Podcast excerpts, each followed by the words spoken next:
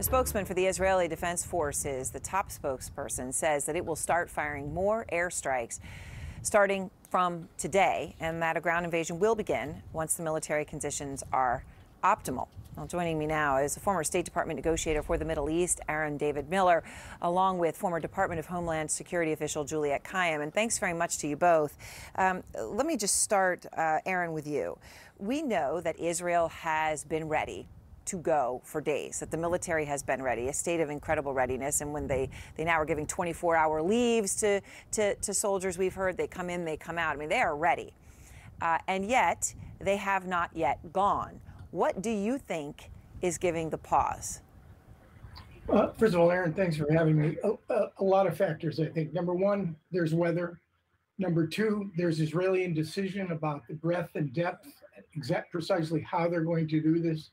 Number three, the president's visit, I think, may have actually engendered a good bit of thinking on the part of the Israelis with respect to the way they're going to do this.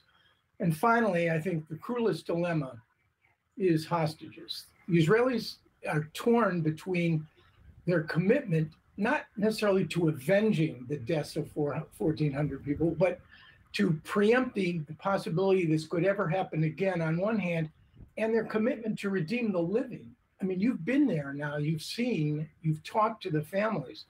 Hostage, hostage uh, redemption, uh, retrieving Israeli soldiers and civilians, dead or alive, from the battlefield, is a national priority. So this is the cruelest dilemma uh, of all. Although I think in the end, uh, the, Ham- undermining Hamas and destroying its capacity to govern in Gaza will probably be the greater priority.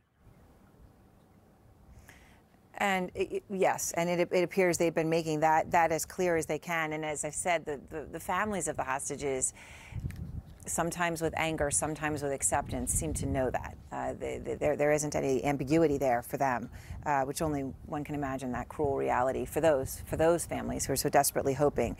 Juliette, the thing is, of course, as Israel waits, is ready and waits, there's obviously the military issue of that, which is how long can you be at such a state of readiness with 360,000 people on a border and, and wait? You know, how long can you stay like, you know, down right. on the start mode, uh, on the start line, right?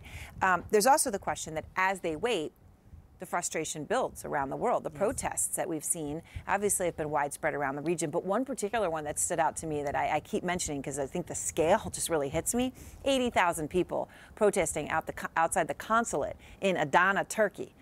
Adana, mm. Turkey is not a place that most people in the United States have even heard of. 80,000 people, they had to shut that consulate. So, what are the risks here? Uh, the, the, risks are multiple. I think these are the ones that, that, President Biden has been trying to highlight to the Israelis based essentially on our lessons in Afghanistan. One is after being attacked, after we were attacked on 9 11, one is what is the end game? It is one thing to say, uh, you know, for those of us in counterterrorism, we are going to make Hamas not able to govern in Gaza. Then what? Right? Is it is are the Israelis actually anticipating in Gaza? And if not, then then who is right? So so that's the first. The second is uh, the the issue of civilian deaths. I, I, you know, going back 20 years, we were we were probably not thinking about what civilian deaths meant in Afghanistan. Well, it essentially meant that you were radicalizing populations that might not otherwise have been radicalized, right? So forget, you know, the, obviously the, the human rights issues are key and else. The third is if you don't have an answer to the first two questions, how do you stop a regional conflict? If you, you know, Biden's success so far, I have to say, is in is what's not happened, right? I mean, in other words, he's, the Israelis have not gone in yet. There hasn't been. There's there's regional uh, uh, anger and there's uh, lots of criticism, but you haven't had the kind of unrest that one might have anticipated last Saturday. So that's that's the dialogue that has to go on. And but but you know, what's the end game here for Israel?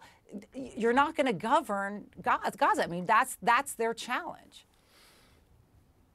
And but Aaron, it also comes as there's been this you know incredible backlash in the United States. It's not just pro-Palestinian uh, rallies, of course. Um, it's it's horrific things like Polo Sandoval was just reporting uh, with the head of a synagogue being stabbed to death outside her home. I mean, there are horrific things happening right? There is there is a backlash uh, that that is that is building, and the reality of it is is how dangerous is this in the U.S., Aaron? Well, Aaron, that's a that that that's a question you and I could talk about probably for days, given the divisiveness, the polarization, the hate speech, uh, social media, the uh, behavior of uh, certain uh, American politicians, which encourage this. I, I think it's extremely dangerous. Islamophobia and anti-Semitism, and that's those currents clearly are going to be fed by what happened on, on October 7th and Israel's response uh, in Gaza.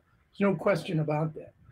Our own broken house, frankly, uh, is in some respects as much on display. And the president, I think, in his remarks uh, day before yesterday, addressed this question. But I think it's absolutely critical that we continue to talk about the importance of tolerance, of mutual understanding, and of course, as Juliette knows, uh, Department of Home, Homeland Security, the FBI, uh, follow these these groups if, in fact, you're talking about organized responses yeah. as closely as possible. Right, right. And the president did, of course, talk about uh, how horrible both things are: Islamophobia, anti-Semitism. Uh, that they, the U.S. must not succumb to those. Thank you both so very much.